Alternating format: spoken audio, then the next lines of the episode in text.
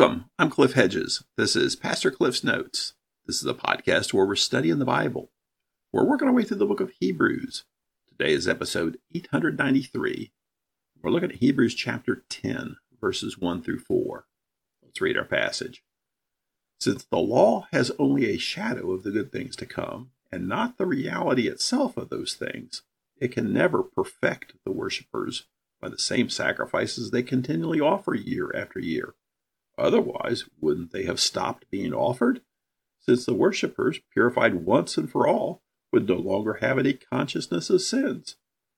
But in the sacrifices, there is a reminder of sins year after year, for it is impossible for the blood of bulls and goats to take away sins. This is the book of Hebrews. This is a letter, a written sermon, to a group of Jewish Christians who are suffering persecution as Christians in the Roman Empire, and their temptation is to abandon Christianity, fall back into Judaism. And the author's arguing that would be a mistake because Christ is superior to anything they could hope to go back to. Christ is superior to angels. He's superior to Moses. He's superior to the Old Testament priesthood. He is, in fact, the new high priest in a new covenant. And this new covenant has replaced the old covenant. It's a permanent covenant, an eternal covenant, and it's based on the perfect sacrifice. Which continued to compare this new covenant to the old covenant, show the superiority of the new covenant. Remember, the reason is because these Jewish Christians are tempted to give up the new covenant and go back to the old covenant, which was lacking and is now perfect in the new covenant. Chapter 10 now, verse 1. Since the law has only a shadow of the good things to come, and not the reality itself of those things, it can never perfect the worshippers by the same sacrifices they continually offer year after year. So he's talking about the law being a shadow. Now, Paul talked about the law being a shadow in his letter to the Colossians, Colossians chapter 2, verses 16 and 17. He said, Therefore, don't let anyone judge you in regard to food and drink, or in the matter of a festival, or a new moon, or a Sabbath day. These are a shadow of what was to come. The substance is Christ. So Paul uses very similar language here that the law, the Mosaic law, the old covenant, is a shadow of what is to come. And what is to come is Christ. Now, Paul was looking at the aspects of the law as far as its religious regulations, as far as observing special days and the food rules. Where here in Hebrews, the author is referring to the sacrificial system, but they're both referring to the same covenant, the same law, and saying it is it's a shadow of the good things to come. Now, by shadow, he's basically meaning it's like a, a fleeting image. It's imprecise, but points to it, foreshadowing. You kind of get a hint of what's to come, but it's not exactly like it. It's a very imprecise image. And what is to come is the new covenant in Christ.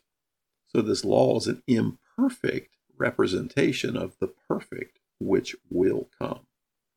And he says here in verse 10 it can never perfect the worshippers by the same sacrifices they continue to offer year after year. Now, perfect means to complete, and you could never be completely forgiven of sin through these sacrifices. That's why they had to be done year after year. These Old Testament sacrifices, they could never they, they took care of issues for a while, but that was it. And he goes on to explain that in verse 2. Otherwise, they wouldn't have stopped being offered, since the worshippers, purified once for all, would no longer have any consciousness of sins. So, if it really was totally effective, you wouldn't have to keep doing it. The very fact that it had to be done every single year showed that it wasn't effective completely. It didn't bring anyone to perfection. I use the term consciousness of sins. So we know we're sinners and we know we're guilty. So that's why he's referred to this conscience that if we knew he had been completely forgiven, then we wouldn't need to repeat the sacrifices. Verse 3 But in the sacrifices, there is a reminder of sins year after year. Now, if you talk to people engaging in this practice at the time, they wouldn't look at the Day of Atonement as a reminder of their sin. They would look at it with thanksgiving as a means of taking care of sin. But the very fact they have to take care of it year after year is a reminder that it's not completely taken care of. So the fact that we got to keep doing it is a reminder that, hey, we got to keep doing it because it's not taken care of. And they would never have dreamed that something could take care of it once and for all. They knew it wasn't completely effective. He continues in verse 4 For it's impossible for the blood of bulls and goats to take away sins. Which is a big question. If it doesn't take away sins, what is the purpose of it? The purpose of it is to show the seriousness of sin and to cause the people to go through something which was difficult, which was costly, which was burdensome to deal with this issue, to deal with the sin issue. And it was all meant to show the seriousness of sin. And even the Old Testament writers understood this. If you look at something like Psalm 51, starting in verse 10, the psalmist says, God, create a clean heart for me and renew a steadfast spirit within me. And he goes on to say, Don't banish me from your presence or take your Holy Spirit from me. Restore the joy of your salvation to me. Give me a willing heart.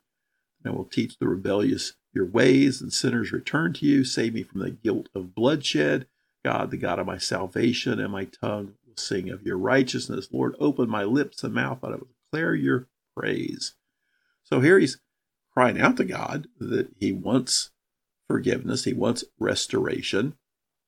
But he continues, verse 16 You do not want a sacrifice, or I would give it. You were not pleased with a burnt offering. The sacrifice pleasing to God is a broken spirit. God, you will not despise a broken and humbled heart. So here the psalmist is crying out, saying, Sacrifices don't fix the sin problem. Sacrifices show me the seriousness of sin and the need to deal with it in a very serious way. But what you really want is repentance. You want contrition before God. You want a humble, broken heart about sin. There's other places we see the prophets talk about such things as when God is challenging them in Malachi for going through the worship motions, but with cold, hard hearts. And God says, I'm not impressed with this. I don't want your sacrifices.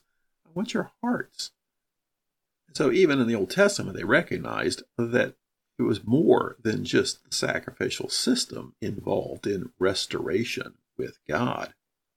And, that's why the new covenant is perfect, is complete, and has replaced the old covenant.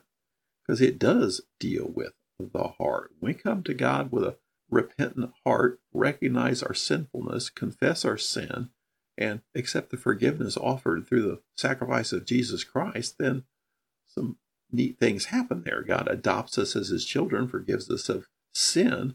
The Holy Spirit takes up residence within us, and there is a change in heart, a change in our whole demeanor toward God.